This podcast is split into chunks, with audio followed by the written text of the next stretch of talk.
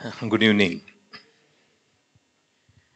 ત્રીસ વર્ષ એક કાર્ડિયોલોજીના ફિલ્ડમાં એક ફિઝિશિયન તરીકે કામ કર્યા પછી એક ડૉક્ટર તરીકે એવી અનુભૂતિ થઈ કે જે સારવાર અમે દર્દીઓને આપીએ છીએ. હાર્ટ એટેક આવી હોય એન્જિયોપ્લાસ્ટી કરી હોય બાયપાસ કરી હોય. એક ડૉક્ટરે માત્ર મેડિકલ સાયન્સના આધારે કાર્ય કરવું યોગ્ય નથી. ત્રીસ વર્ષના અંતે હું એટલું સમજો કે એક ડૉક્ટરને માટે મેડિકલ સાયન્સ, સોશિયલ સાયન્સ એટલે કે સામાજિક વિજ્ઞાન અને સૌથી સુપ્રીમ સ્પિરિચ્યુઅલ સાયન્સ. જ્યારે તમે આ ત્રણેય વિજ્ઞાનનો સમન્વય કરી અને સારવાર આપો છો ને, ત્યારે જ એ સારવાર સાચા અર્થમાં દર્દીને ઉપયોગી નીવડે છે. આજે સૌથી વધારે બદનામ ફિલ્ડ હશે કદાચ મેડિકલ ફિલ્ડમાં તો એ કાર્ડિયોલોજીનું છે. ડૉક્ટરોએ એટેક આવ્યો, સુવડાવીને સ્ટેન્ટ ખોસી દીધો. કાંઈ જરૂર નહોતી બાયપાસ સર્જરી કરાવી નાખી. આ પરિસ્થિતિનું નિર્માણ એટલે થયું છે કે આવા તબીબી ક્ષેત્રની અંદર અન્ય બે વિજ્ઞાન, એટલે કે સામાજિક વિજ્ઞાન, એટલે સામાજિક વિજ્ઞાન એટલું બધું અગત્યનું છે, જેમ પ્રશાંતભાઈએ વેક્સિનેશનમાં સમજાવ્યું, કે ફ્રાન્સના પણ પચાસ ટકા લોકો વેક્સિન લેવાની ના પાડે છે. It is the social science લોકોની જે અભિગમ, લોકોનો એટીટ્યુડ એ સમજવો. સામાજિક વિજ્ઞાન જાણવું એટલું બધું અગત્યનું છે. અને મેડિકલ સાયન્સ જેટલા મારા ડૉક્ટર મિત્રો દરેક ડૉક્ટર પ્રમાણિકપણે સ્વીકારતો હશે કે ઘણા બધા દર્દીઓ એવા સાજા થઈ જાય છે કે જેમાં અમને પણ વિચાર આવે છે કે આ દર્દી સાજો કેવી રીતે થયો. અમે જે દર્દીઓને કહી દીધું કે આ ચોવીસથી ઉડતાલીસ કલાક છે એવા દર્દીઓ ઊભા થઈને દસ દસ વર્ષ જીવે છે. અને જે દર્દીમાં અમે કીધું એ કાંઈ ચિંતા કરો માં, કાલ સવારે રજા આપવાની છે અને રાત્રે એટેક આવીને મૃત્યુ થઈ ગયું હોય. એટલે મારો કહેવાનો મતલબ એ છે કે એલોપેથિક સાયન્સ એ આજની તારીખનું સર્વશ્રેષ્ઠ વિજ્ઞાન છે, પણ સંપૂર્ણ વિજ્ઞાન નથી. એટલે જો તમારે કોઈ પણ વિજ્ઞાનની સંપૂર્ણ સંપૂર્ણતા સુધી પહોંચવું હોય તો આધ્યાત્મિક વિજ્ઞાનને સમજવું બહુ જરૂરી છે. અને મારા જીવનમાં મારા ગુરુ શ્રી સત્યસાઈ બાબાનો બહુ મોટો ફાળો છે. કારણ કે મારે ડોક્ટર બનવું નહોતું. આ બધી વસ્તુ અત્યારે અસ્થાને છે પણ ત્યારે મેં એક પુસ્તક લખ્યું જે વાંચશો તો મેં એમાં ઘણી બધી વસ્તુઓની ચર્ચા કરી છે. કે એક ડોક્ટરને એટલે બનતું તો એવું કે ઘણા બધા દર્દીઓ હું એવા જોવા માંડ્યો કે અમારું વિજ્ઞાન એમ કે છે કે આ વ્યક્તિની હૃદયની ત્રણે ત્રણ નળીઓ બ્લોક થઈ ગઈ છે. ત્રણે ત્રણ નળી બ્લોક થઈ ગઈ છે. એણે બાયપાસ કરાવી જ પડશે. અને અમારું સાયન્સ એમ કે છે કે જો આ વ્યક્તિ બાયપાસ નહીં કરાવે, તો આગામી બેથી ત્રણ વર્ષમાં એનું મૃત્યુ થઈ જશે એટેક આવી જશે. કેટલાય દર્દીઓને મેં મારી શરૂઆતની કેરિયરમાં ચેતવવાને બદલે ડરાવેલા છે કે જો તમને એટેક ચાલુ છો આ સ્ટેન્ટ મૂકો, નહીતર ચોવીસ કલાકમાં પૂરું. પણ એવા અનુભવો થવા માંડ્યા કે દર્દીઓને અમે માનતા હોય કે આ દર્દીને સચોટ રીતે વૈજ્ઞાનિક ધારાધોરણ મુજબ એન્જિયોપ્લાસ્ટી કરવી જરૂરી છે, બાયપાસ કરવી જરૂરી છે. એ નથી કરાવતા અને વર્ષો સુધી કાંઈ નથી થતું. એટલે એક ડૉક્ટર તરીકે મને ઘણીવાર મારા અંતરાત્માને હું પ્રશ્ન પૂછતો, મારા ઘણા બધા અંગત મિત્રોને જેને એન્જિયોગ્રાફી કરાવીને સલાહ આપી હોય, કે તમારે એન્જિયોપ્લાસ્ટિક કરાવવાની છે એ લોકો આઠ દસ દસ દસ વર્ષ સુધી એમને એટેક નથી આવેલો. એ લોકો હરતા ફરતા હતા. અને બાર બધાને કહેતા ફરતા હોય કે આ ડાક્ટરે મને ગભરાવી દીધો હતો કે તું કરાવી લે, નહીતર એટેક આવી જશે. આજ હું દસ વર્ષથી ફરું છું. એટલે એક પ્રમાણિક ડૉક્ટર તરીકે મને એમ લાગ્યું કે અમારા વિજ્ઞાનની અંદર હજી ઘણી બધી મર્યાદાઓ છે કે આ વિજ્ઞાનને હજી આપણે પૂરેપૂરા સમજ્યા નથી. તો આજે હૃદય રોગના એવા કયા પરિબળો છે કે જે હજુ મેડિકલ સાયન્સ સો ટકા સમજ્યું નથી. અને એના જવાબ મને આધ્યાત્મિક અને સામાજિક દ્રષ્ટિકોણથી મળ્યા છે. એટલે આ જે મારું વક્તવ્ય છે, આ કોવિડે હમણાં એક વર્ષથી આપણને બધાને અલગ કરી દીધા. બાકી લગભગ ગુજરાતના ઘણા બધા ખૂણે ખૂણે ઇવન મેડિકલ એસોસિએશનમાં પણ મેં આ વક્તવ્યો આપેલા છે. એટલે આશા છે કે આજે આ વિષય ઉપર મને બોલવું એટલું પસંદ છે કે આજે તમે સાંભળીને બહાર નીકળશો. પછી તમને બધાને એમ થશે કે મારે મારી જીવવામાં આટલી આટલી વસ્તુનો બદલાવ લાવવો જરૂરી છે. મારા જીવનમાં રોજબરોજના જીવનમાં. તો આપણે પેલી સ્લાઇડ મૂકજો ને. આપણે જે ડોક્ટરો પાસેથી, તમે જે વર્ષોથી સાંભળતા આવ્યા છો કે હાર્ટ એટેકના જોખમી પરિબળો ક્યાં છે? આ આપણે બધા જ જાણીએ છીએ. હાઈ બ્લડ પ્રેશર છે ડાયાબિટીસ છે કોલેસ્ટેરોલ છે સ્મોકિંગ છે, બેઠાડું જિંદગી છે. હવે ધીરે ધીરે આપણી બધાની એમાં અવેરનેસ આવતી જાય છે. આપણો ખોરાક. આપણા સૌરાષ્ટ્રના લોકો જે ગાંઠિયા ખાવાના શોખીન, બરાબર? સૌરાષ્ટ્રની અંદર સૌથી અગત્યનું પરિબળ જો ગાંઠિયા નીકળી જાય ને લોકોના જીવનમાંથી, તો અમે ઘણા કાર્ડિયોલોજીસ્ટને શાંતિ થાય એવું બની શકે.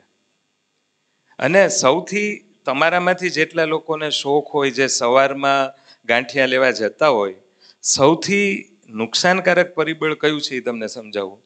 કે કંદોય એની કડાઈમાં તેલ ગરમ કરે અને એક સાથે પેલો ઘાણો કાઢે બહાર. પછી કસ્ટમર પૂરા ન એટલે એ ગેસ બંધ કરી દે. એ તેલ એમને પડ્યું રહે થોડું ઠરે. પછી એ વેચાઈ જાય, ન આવે એટલે આમાં જે ફરીથી હીટ થાય ને કોલ્ડ થાય, આમાં એટલા બધા ટ્રાન્સ એસિડ્સ બને છે ટ્રાન્સ ફેટી એસિડ જે અતિશય નુકસાનકારક છે. એટલે માત્ર ખાંઠિયા ખાવા પણ કેવી રીતે બનેલા ખાવા એ પણ બહુ અગત્યનું છે. અને વજન, આ બધી બાબતો એવી છે કે જે લગભગ આપણે બધા જાણીએ છીએ. એટલે હવે હું જે વિષય પર આવું છું કે મેં મારા ત્રીસ વર્ષની કારકિર્દીમાં ઓછામાં ઓછા આવા એંસીથી નેવું દર્દીઓનો સતત અભ્યાસ કર્યો છે. મારી કાર્ય કરવાની પદ્ધતિ એવી છે કે મારા મોટા ભાગના દર્દીઓ મારા સંગીતના શોમાં આવતા હોય. એટલે એક જાતનો મારા ગાવાના શોખને લીધે મોટા ભાગના દર્દીઓના લગ્ન પ્રસંગમાં એવું નહીં હોય કે મેં ગીત નહીં ગાયું હોય. બધાને ખબર કે સાહેબને ખાવાનું કહેશો ને તો નહીં આવે, પણ ગાવાનું કહેશો તો આવશે. એટલે મને સમાજ દર્શનનો એક બહુ મોટો લાવો મળી ગયો મિત્રો આ ત્રીસ વર્ષની અંદર. અને ડાયાબિટીસ, બ્લડ પ્રેશર હૃદયરોગ આ બધા આજીવન રોગ છે. એટલે મારી પાસે અનેક પરિવારો ત્રીસ ત્રીસ વર્ષથી ત્રીજી પેઢી અત્યારે આવે છે મારી પાસે. કે જેને હું બ્લડ પ્રેશર ડાયાબિટીસ હૃદયરોગ અને ચેઇન ઓફ રિલેટિવ્સ એના સગા એના સગા, એટલે મને એક સમાજ દર્શનનો બહુ મોટો ફાયદો મળી ગયો. એટલે હવે મેં આવા જે એંસીથી નેવું દર્દીઓનો અભ્યાસ કર્યો કે એ લોકોને ઓલરેડી હૃદયરોગ છે જ. નળીઓમાં ખૂબ ભારે બ્લોક છે. વૈજ્ઞાનિક દ્રષ્ટિએ એમની એન્જિયોગ્રાફી મોટા ભાગનાની મેં કરાવેલી છે. તમે કોઈ પણ કાર્ડિયોલોજીસ્ટને મોકલો એટલે એમ જ કે આમાં કાંઈ એન્જિયોપ્લાસ્ટી કે બાયપાસ કરવું કમ્પલસરી છે. પણ દર્દીએ પોતાના અભિગમને કારણે એ સ્વીકારેલ નથી. અને એવા દર્દીઓને હું દસથી બાર વર્ષ હું એ લોકોનો અભ્યાસ કરી રહ્યો છું. કે આ લોકોના જીવનમાં એવું શું છે? કે જે હજી અમારું વિજ્ઞાન નથી સમજતું.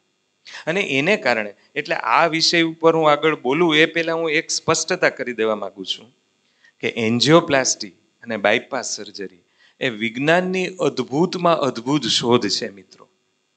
એટલે મેં જેટલા લોકોને આધ્યાત્મિક અથવા પ્રિવેન્શન ઓફ હાર્ટ ડિઝીઝ ઉપર બોલતા જોયા છે, એ જાણે અજાણે બાયપાસ સર્જરીને એન્જિયોપ્લાસ્ટીના વિરોધી છે.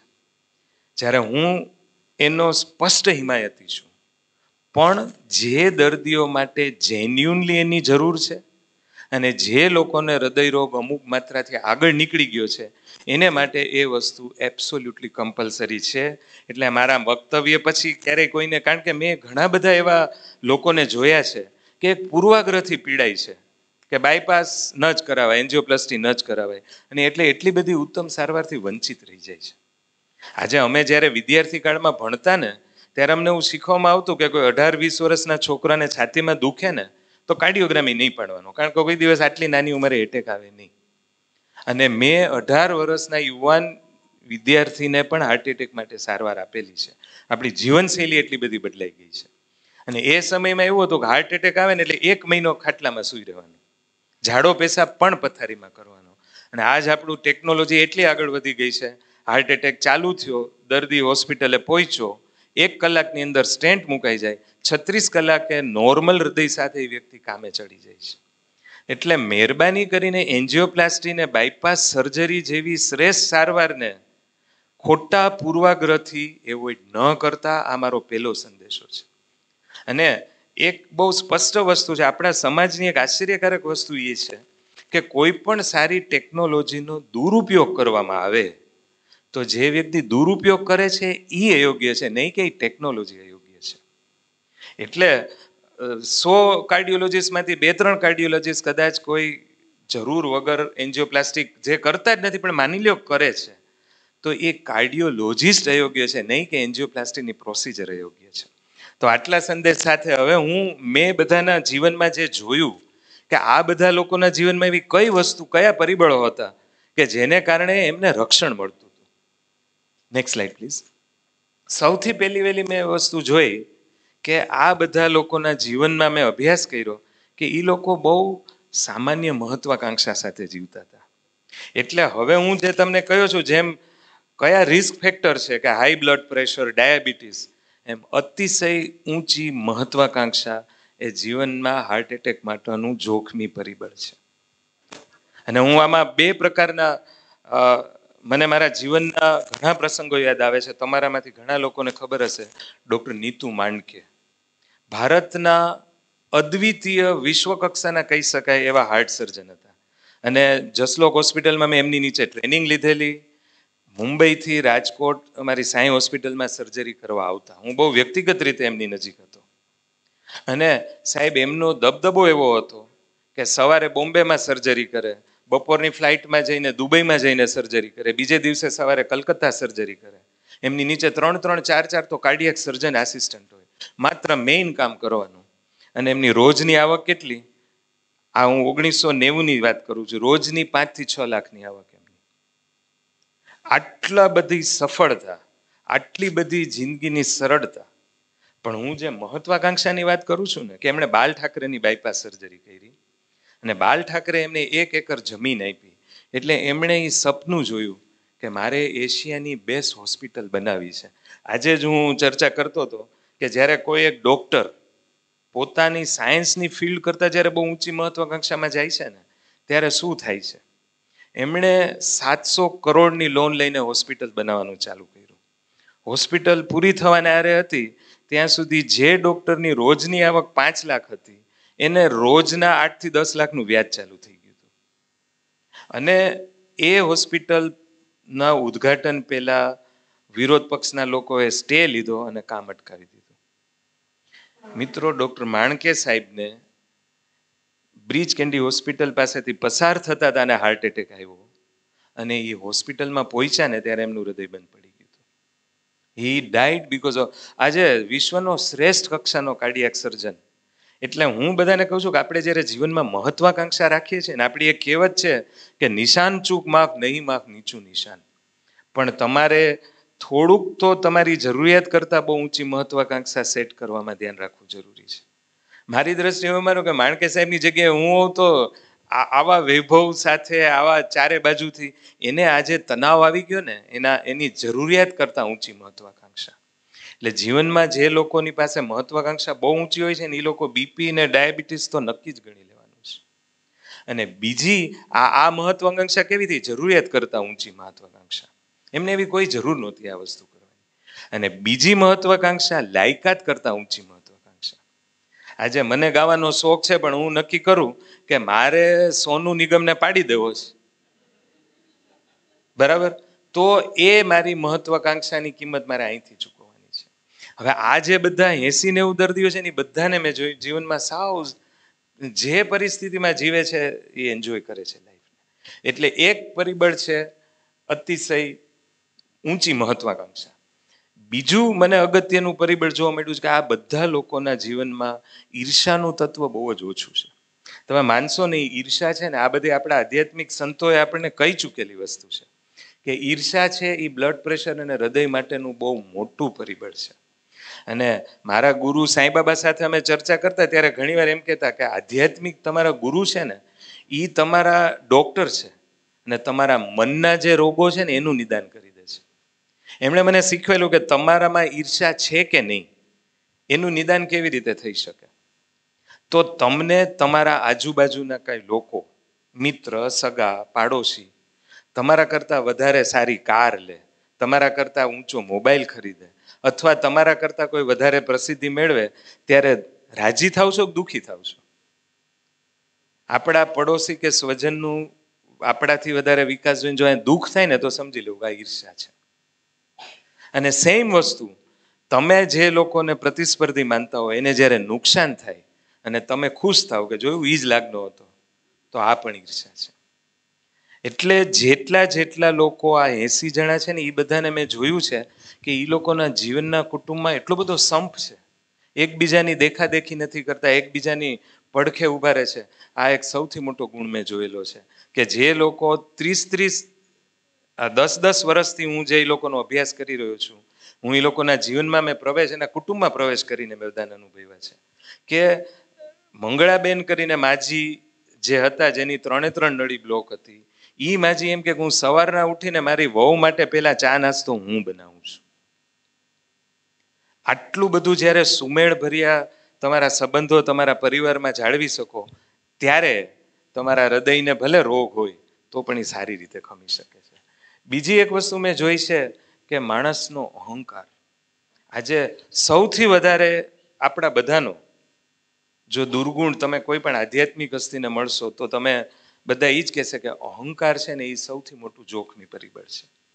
કારણ કે અહંકારી વ્યક્તિને બાજુ બાજુમાં બધા લોકો એનાથી નીચા જ લાગતા હોય. એને એમ લાગે કે આ કોઈ મારી લેવલના છે જ નહીં. અને એને કારણે શું થાય કે એને સતત અવહેલના એક યા બીજી રીતે આવતી હોય છે? અને અવહેલના આપણા પરિવારના સભ્યોના ડાયરેક્ટ ઇન્ટરેક્શન નહીં, વિચારોથી પણ પહોંચે છે. વિચારોથી પણ આવે છે. અને આને કારણે મેં એટલા બધા લોકોને હેરાન થતા જોયા છે. બ્લડ પ્રેશર વધી ગયું હોય શુગર કેમી કંટ્રોલ ન થતું હોય. અને ગુસ્સો અને અહંકાર બે એકબીજા સાથે જોડાયેલા છે. એટલે મેં આજે એસી નેવું દર્દીને મેં જોયા છે કે એકદમ સરળ માણસો છે. એ લોકો પોતાની જાતને આપણે જે છીએ, હું હું મારા મારા કેટલા નજીકના લોકોમાં મેં અનુભવેલું છે કે મારા માતા પિતા નિયમિત ભજનમાં ને સત્સંગમાં જાય, એને ગમે રિક્ષાવાળો રાખ્યો હતો. એ રિક્ષાવાળો તેડી મૂકી આવે. એક દિવસ સવારે રિક્ષાવાળો અઠ્ઠાવન વર્ષની ઉંમરનો છાતીનો દુખાવો લઈને આવ્યો મારી પાસે. મેં એને તપાઈશું એના હૃદયના ધબકારા અનિયમિત હતા. કાર્ડિયોગ્રામ પડ્યો. કાર્ડિયોગ્રામમાં મેસિવ હાર્ટ એટેક ચાલુ હતો. કીધું, ભાઈ, તાત્કાલિક દાખલ થઈને સારવાર કર, નહીતર આમાં તો ગમે તે થઈ શકે. મારે કે કંઈ દાખલ થવું નથી.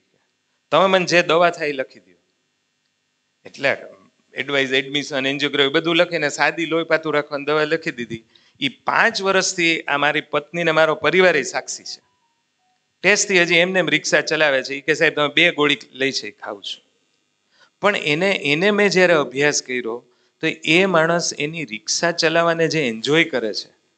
રિક્ષાવાળાની કોઈ ફરજ નથી હોતી, પણ મારા ફાધર મધરને એ હાથ પકડીને ઉપર ચડાવે, બેસાડે, ઘરની અંદર ચડવાનું હોય, તો હાથ પકડીને અંદર મૂકી જાય છે. બિયોન્ડ ધેર બાઉન્ડ્રીઝ આ બધા લોકોના જીવનમાં મેં એક જ જોયું છે કે એ એની ફરજને એન્જોય કરે છે. અને બિયોન્ડ ધેર ડ્યુટીઝ એવી સરસ રીતે એ લોકો એમના કાર્યને એન્જોય કરે છે. આપણામાં તમે મોટા ભાગના લોકો જે ક્ષેત્રમાં હો, તમે વિચારજો કે એ ક્ષેત્રમાં તમે કેટલો આનંદ માણો છો. બાકી તો દરેકના કાર્યની અંદર તણાવ હોવાનો છે, પણ તમે એને કેટલા આનંદથી નિભાવો છો એ બહુ અગત્યનું છે. બીજું એક અગત્યની વસ્તુ મેં જોઈ છે એ આત્મસંતોષ. આ તમામ લોકો જે છે ને, જે લોકોને હૃદયની અંદર આટલી બધી બ્લોકેજ છે, છતાં જીવે છે એ બધા જ સંતોષી જીવન જીવે છે. એમાંના મોટા ભાગના લોકો, એટલે આપણને ઘણા લોકોએ ઉપદેશ આપેલો છે કે ખુશી થવા માટે, આનંદ કરવા માટે પૈસો અને લક્ઝરી જરૂરી નથી હોતા. એટલો બધા એ બધા નાની નાની વસ્તુમાં એટલો બધો આનંદ લેતા હોય છે. એ મેં બધાને જોયા છે. અને એમાંથી જ કદાચ હું પોતે શીખો કે મારો આનંદ જે છે એ તો હું માણી શકું. તમે મને કહો કે તમારામાંથી આગળ વિષય આવે છે કે તમારા શોખ સાથે કેટલા લોકો સમય ગાળીને જીવી શકો છો? એટલે આ એક બહુ મોટી વસ્તુ છે. ત્રીજી વસ્તુ છે સ્વાર્થી સ્વભાવ. સ્વાર્થી સ્વભાવની સામે નેક્સ્ટ સ્લાઇડ પ્લીઝ જે નિસ્વાર્થ પ્રવૃત્તિ જે લોકો કરે છે સેલ્ફલેસ વર્ક જે લોકો કરે છે, એ બધાને હૃદયરોગ સામે રક્ષણ મળે છે. મેં આ જેટલા જેટલા લોકો છે ને એ બધાની જીવનમાં મેં અભ્યાસ કર્યો છે કે કાંઈક ને કાંઈક ચેરિટેબલ એક્ટિવિટી લોકો કરે છે. મિત્રો, તમારામાંથી જેટલા રોટરી સાથે જોડાયેલા છો, એટલે તમે સોશિયલ સર્વિસમાં પડેલા જ છો. સામાજિક સેવા એ એક પ્રકારની આધ્યાત્મિક સાધના છે. મને મારા ગુરુ સાંઈ બાબાએ એની ત્રણ શરતો કીધી હતી. અત્યારે એ વિશે નથી કહેવા માંગતો, પણ જે લોકો નિસ્વાર્થ સેવા કરે છે એ બધાને બીપી ને હૃદય રોગને ખૂબ રક્ષણ મળે છે. કારણ કે નિસ્વાર્થ સેવા તમે એકવાર કરી જોજો, કે તમે કોઈને પણ મદદ કરો, એને ખબર પણ ન પડે, તમે મદદ કરી છે. તમારાથી પણ, કારણ કે મોટા ભાગના લોકો સેવાની સાથે પ્રસિદ્ધિ જંગતા હોય છે. તમે એક વખત પ્રસિદ્ધિ અને કોઈ ફાયદો એક બાજુ મૂકી અને કોઈ અજાણ્યાની મદદ કરી જોજો. અને પછી એની આનંદ, એના આનંદના તરંગો એ તમારા સ્વાસ્થ્યને જે અસર કરે એ તમે જો અનુભવજો. જે જે લોકો મેં આ બધાના જીવન જોયા છે, એ બધા સંતોષી છે, કોઈની ઈર્ષા દેખાઈ નથી કરતા અને કાંઈક ને કાંઈક સાવ નાના લેવલની ચેરિટેબલ એક્ટિવિટી કરે છે, જેનાથી એના હૃદયને રક્ષણ મળે છે. નેક્સ્ટ સ્લાઇડ પ્લીઝ હવે થોડાક અત્યારના જે બધા તનાવો છે, એમાંથી સૌથી અગત્યનો જો સ્ટ્રેસ હોય ને, તો ટેકનો સ્ટ્રેસ છે, મિત્રો. આપ સૌ તમારા મોબાઈલ સાથે કેટલો સમય ગાળો છો? તમારા ટેકનોલોજી કોમ્પ્યુટર ઉપર, ઇન્ટરનેટ ઉપર કેટલો સમય આપો છો? કારણ કે આજે ઇન્ફોર્મેશન ટેકનોલોજીનો ફાયદો છે. અમે બધા લોકો આટલી સરસ રીતે કોવિડની સારવાર કરી શક્યા, એમાં ટેકનોલોજીનો અદ્ભુત ફાળો છે. પણ કોઈ પણ વસ્તુ સો ટકા ફાયદાકારક નથી, કારણ કે આપણે એનો ગેરલાભ વધારે લઈએ છીએ. મારા એટલા બધા દર્દીઓ મને જે ફરિયાદ કરે છે કે, સાહેબ, મને રાત્રે ઊંઘ નથી આવતી. એ તમામે તમામને પૂછજો એ લોકો શું કરે? નવરા પડે પછી મોબાઈલ લઈને બેઠા હોય છે. અને અત્યારે એટલી બધી ઇન્ટરેસ્ટિંગ વસ્તુ, બિનજરૂરી વસ્તુ, તમે એમ નક્કી કર્યું હોય કે દસ વાગે તમે મોબાઈલ ખોઈ લો હું સવા દસ, સાડા દસ સુધી જોઈ જઈશ. પણ બાર ક્યાં વાગી જાય ને ખબર નહીં પડે તમને. એટલે એટલા બધા લોકો મોબાઈલને કારણે ઇન્સોમનિયા અને બ્લડ પ્રેશરના દર્દીઓ બની રહ્યા છે કે મેં મારા જેટલા મિત્રો છે બધાને કહું છું કે રાત્રે તમે ઘરે પહોંચી જાઓ, સાડા નવ પછી મોબાઈલને અડવાનું મૂકી દો. અમે લોકો આજે આટલી સિનિયોરિટી પછી અત્યાર સુધી હું મોબાઈલ ઓન રાખતો, પણ હવે હું પણ રાત્રે ઓફ કરી દઉં છું. કારણ કે at one stage you have to understand કે તમે તમારી સ્વાસ્થ્ય માટે, તમારા માટે શું જરૂરી છે. સૌથી મોટી કુદરતે આપણા શરીરની અંદર જેવી ઘડિયાળ મૂકી છે બાયોલોજીકલ ક્લોક કે જે તમે મોબાઈલના યુઝથી ડિસ્ટર્બ કરી નાખો છો. તમે જમતી વખતે મોટા ભાગના લોકો જમતી વખતે મોબાઈલનો જે યુઝ કરે છે એ સાચા સેન્સમાં ફૂડનો જે શારીરિક તંદુરસ્તીનો ફાયદો છે લઈ નથી શકતા. એટલે આ બધા ટેકનો સ્ટ્રેસ હવેના આપણે ટાઈમમાં એટલા બધા અગત્યના થઈ ગયા છે કે આનું પણ નિયમન આપણે શીખવું પડશે. અને તમે એક વસ્તુ સમજી લેજો, જે વડીલો કરશે ને એ જ બાળકો કરવાના છે. આજે અત્યારે આપણે ઓનલાઈન ટ્યુશનને લીધે છોકરાઓના હાથમાં મોબાઈલ આપવો પડ્યો છે. પણ કોઈ પણ technology even as a doctor જ્યારે અમારી પાસે નવી નવી પદ્ધતિઓ આવે છે સારવારની, નવી દવાઓ આવે છે, ત્યારે હું મારા જુનિયર સ્ટુડન્ટ્સને માત્ર ત્રણ જ વસ્તુ શીખું છું.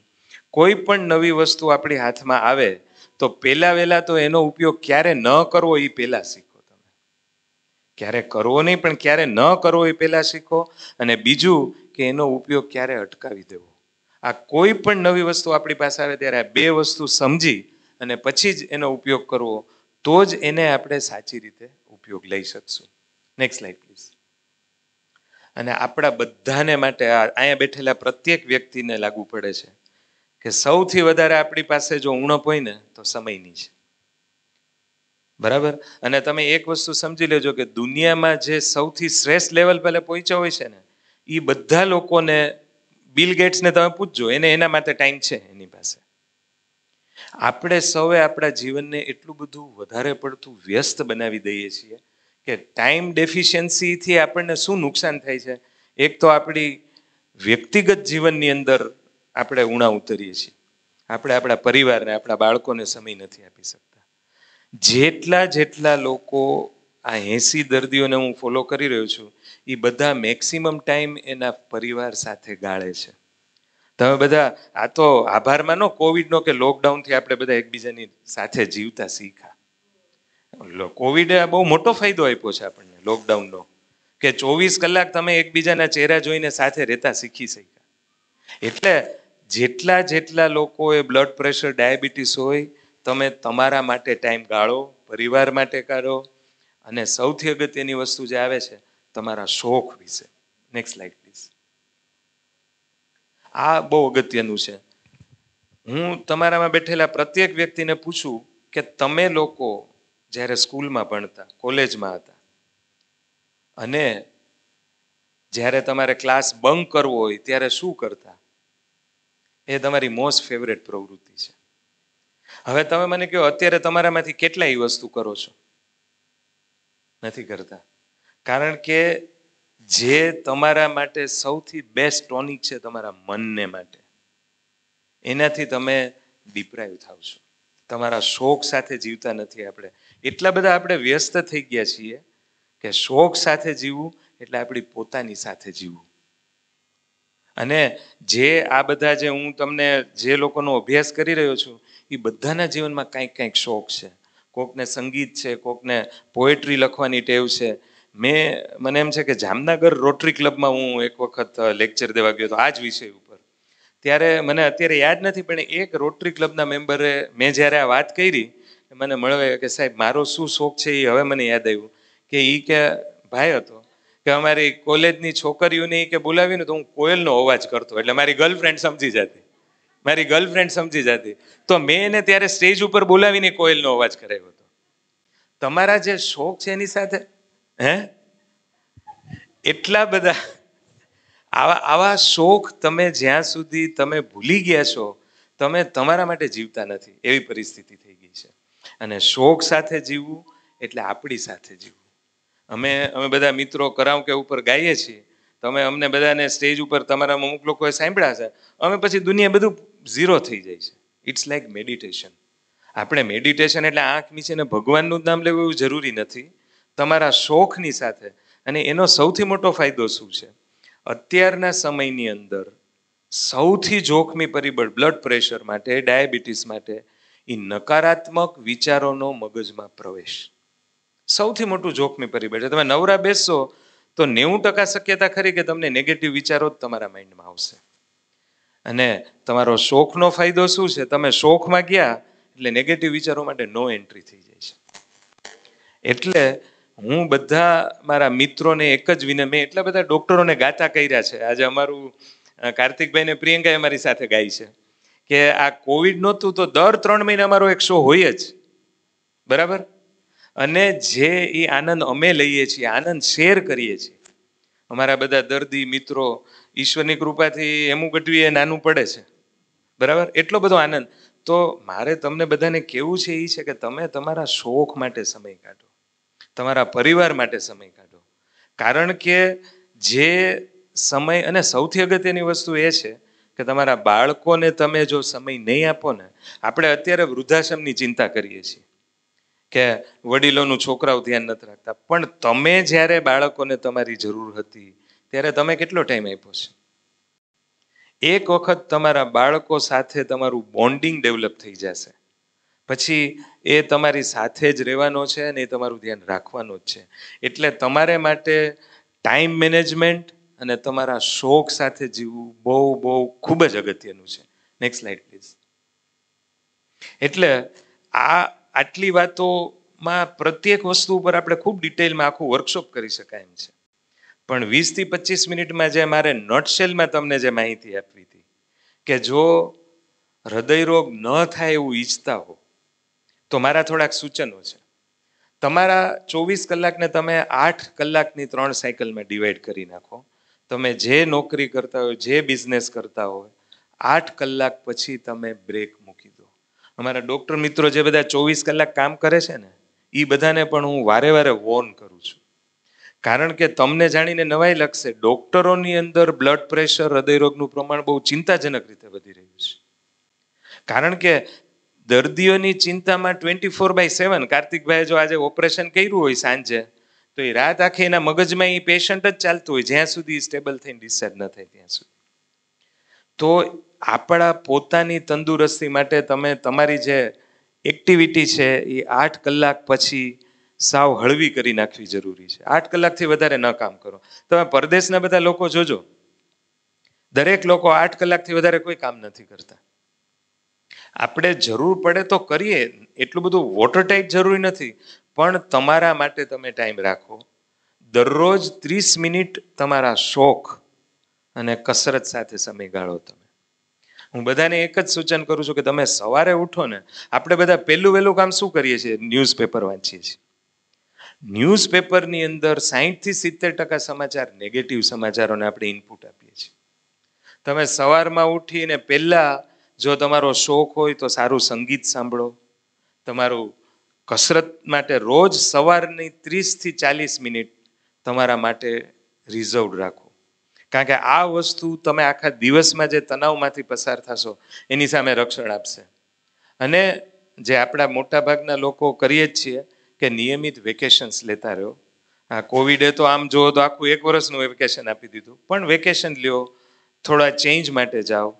પણ અગત્યની વસ્તુ એ છે કે તમે જ્યારે તમારા કાર્યક્ષેત્રમાં પાછા આવો, ત્યારે પણ એટલા જ પ્રફુલ્લિત રહેવા જોઈએ.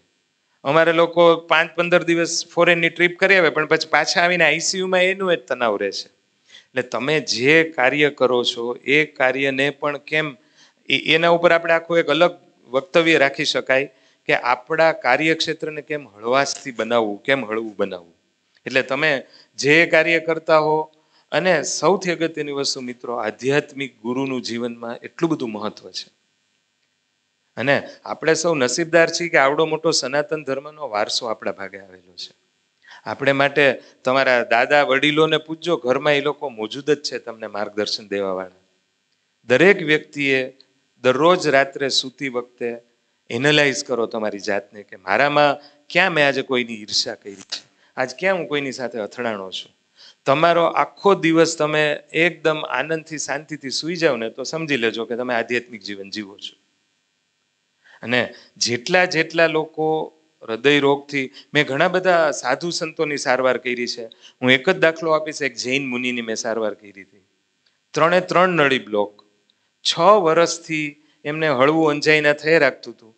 પણ એકદમ સરળ જીવન. એમને ક્યારેય એટેક નથી આવ્યો.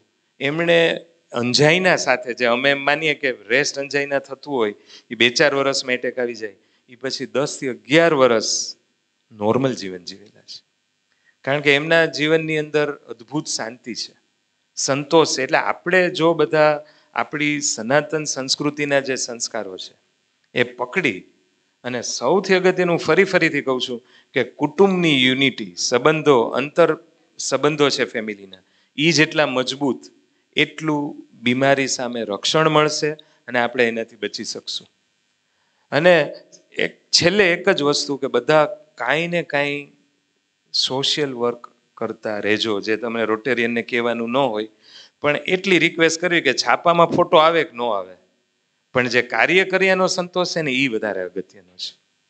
જેટલા જેટલા આપણે સામાજિક કાર્યો કરીએ છીએ એ બધામાં ક્રેડિટ મળે એવું જરૂરી નથી.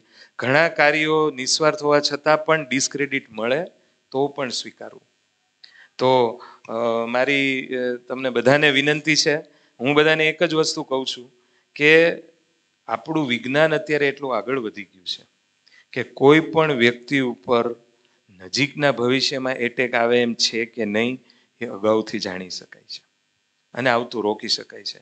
આજે કમનસીબે મેડિકલ ફિલ્ડ, હાર્ટના ફિલ્ડને એટલું બધું સમાજમાં બદનામી મળી ગઈ છે કે આ ખોટી ઇન્ફોર્મેશનને લીધે લોકો આ એક અદ્ભુત વિજ્ઞાનના ફાયદાથી દૂર જઈ રહ્યા છે.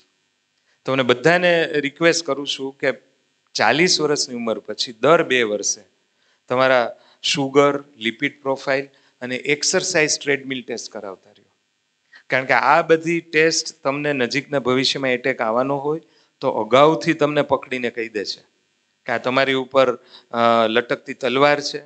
અને સમયસર એટેક આવે એ પહેલાં એન્જિયોગ્રાફી કરી અને જો પ્લાસ્ટિક એ બાયપાસ થઈ જાય, તો એટેક આવતો જ ટાળી દઈ શકાય છે. આટલું બધું અત્યારે આપણું વિજ્ઞાન આગળ વધ્યું છે. એટલે વિજ્ઞાન છે એ માનવીય પુરુષાર્થ છે. આજે મારા ગુરુ સાંઈબાબાને મને ખૂબ જ નજીક રહેવાનો મને લાવો મળેલો. અને એવી ચમત્કારિક વ્યક્તિ હતા કે મિત્રો એ માત્ર હાથ હલાવી ભસ્મ કાઢી અને કેન્સરના દર્દી મટતા હું ડૉક્ટર તરીકે કહું કે મેં જોયેલા છે. એવી એમનામાં શક્તિ હતી. અને છતાં પણ એમણે ભારતની સર્વશ્રેષ્ઠ સુપર સ્પેશિયાલિટી હોસ્પિટલ બનાવી. બધા દર્દીઓને ફ્રી. હું, મને સાંઈબાબા સાથે ઘણી વખત વાત કરવાની તક મળતી. તો હું કહેતો કે સ્વામી, તમારી પાસે આટલી બધી શક્તિ છે તો તમે આ આ હોસ્પિટલો ત્યારે મને બહુ જ સારી રીતે સમજાવ્યું હતું કે મેડિકલ સાયન્સ છે ને, એ માનવીય પુરુષાર્થ છે. તમે માનવીય પુરુષાર્થની અવગણના ન કરી શકો. અને જે સાયન્ટિસ્ટ જે ડોક્ટરો આ બધી શોધ કરે છે, એના જીવનમાં તમે ઉતરીને જોશો ને, તો એ બધા સાધુ સંતો જ છે. અમારા ડૉક્ટર મિત્રોને ખબર છે કે કેટલાય સાયન્ટિસ્ટની આખી જિંદગી, હજારો સાયન્ટિસ્ટની આખી જિંદગી લેબોરેટરીની ચાર દિવાલોમાં નીકળી ગઈ હોય છે. ત્યારે આપણા સુધી એક દવા પહોંચતી હોય છે. એટલે વિજ્ઞાનનો સંપૂર્ણ સાચા અર્થમાં લાભ લ્યો, જીવનની અંદર આધ્યાત્મિક મૂલ્યો એવા પકડી લ્યો કે એ તમારી લાઈફનો એક હિસ્સો બની જાય. અને સૌથી છેલ્લે તમારો વીકેન્ડ છે જે એ તમારા ફેમિલી સાથે જ પસાર કરો, તમારા વડીલો સાથે. આપણે એટલા બધા, મારી પાસે ઘણા બધા મોટી ઉંમરના દર્દીઓ આવતા હોય છે કે સાહેબ, છોકરાઓને અમારી પાસે બેસીને વાત કરવાનો પણ ટાઈમ નથી. તમારા ઘરમાં નસીબદારોને કોઈ વડીલ હોય ને તો ડેડિકેટેડ એની સાથે એને મોજ પડે એ લોકોને બીજું કાંઈ નથી જોતું. તમે એની સાથે ખાલી વાત કરો. કેમ છે, કેમ નહીં, શું ચાલે છે? થોડી ઘણી સમાચાર વાત કરો, એને જીવન મળી જાય છે. તો આશા રાખું છું કે મારાથી બહુ વધારે ટાઈમ નથી લેવાનો. અને જે વક્તવ્ય મેં લગભગ ગુજરાતના ખૂણે ખૂણે આ વિષય ઉપર લેક્ચર આપેલા છે. અને હું એ જ આશા કરું છું કે આમાં બેઠેલી વ્યક્તિ કોઈ પણ વ્યક્તિને એટેક ન આવે એવી હું પ્રાર્થના કરું છું. કારણ કે આપણું આધ્યાત્મિક જ્ઞાન, આપણું મેડિકલ સાયન્સ બે આપણી સાથે છે. એટલે જો તમે મેડિકલ સાયન્સનો સાચી રીતે ઉપયોગ કરશો અને જે આધ્યાત્મિક મૂલ્યો આપણને જીવનમાં મળેલા છે, એનો અમલ કરશો, તો અવશ્ય રીતે એટેક આવશે જ નહીં. અને સાવ એન્ડમાં એક જ સામાજિક રીતે અગત્યની વાત કે જો તમારામાંથી કોઈ પાસે મેડિકલ હેલ્થ ઇન્સ્યોરન્સ ન હોય તો મહેરબાની કરીને લઈ લેજો. હવે તો આ કોવિડે તો બધાનું જાગૃતિ બદલી નાખી, પણ સાંઈ હોસ્પિટલમાં અમે જ્યારે જે દર્દીઓ પાસે પૈસા નહોતા, એના માટે અમે કામ કરીએ. સમાજમાં જ્યારે બહાર જોયું, ત્યારે આપણા એટલા બધા લોકો, જેમ પ્રશાંતભાઈએ કીધું કે રેકડી ઉપર આપણે પાણીપુરી ખાવામાં બે ત્રણ હજાર રૂપિયા વર્ષે ઉડાડી દેશું, એટલા જ પ્રીમિયમમાં તમારો પાંચ લાખનું ઇન્સ્યોરન્સ મળી શકે છે. એટલે તમારા સર્કલમાં તમારી આજુબાજુમાં જો કોઈ ઇન્શ્યોર ન હોય, તો એને મેડિક્લેમ લેવડાવજો. જે લોકો સરકારી યોજનાઓ છે, અમૃતમ યોજના, આયુષ્યમાન, તમારે ત્યાં કામ કરતા હોય. કારણ કે આપણે સામાજિક રીતે બધા એવી રીતે જોડાયેલા છે કે તમારે ત્યાં કામ કરતો હોય એ વ્યક્તિને એટેક આવશે ને, તો એ તમને પૂછશે. અને એની પાસે આર્થિક સગવડતા નહીં હોય તો તમને નૈતિક રીતે થશે કે મારે એને મદદ કરવી પડશે. ને કરતા પણ હોય છે ખરા. પણ હવે આપણી પાસે એટલા બધા રસ્તાઓ છે. તો આ એક સંદેશાની રીતે પાસ ઓન કરજો કે તમારામાંથી જેની પાસે મેડિક્લેમ ન હોય એ લઈ લેજો.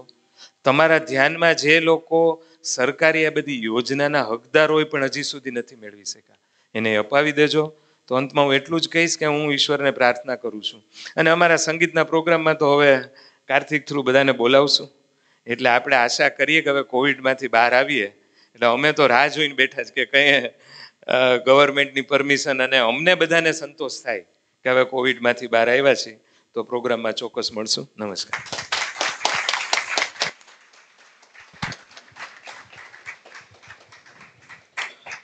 ખૂબ ખૂબ આભાર.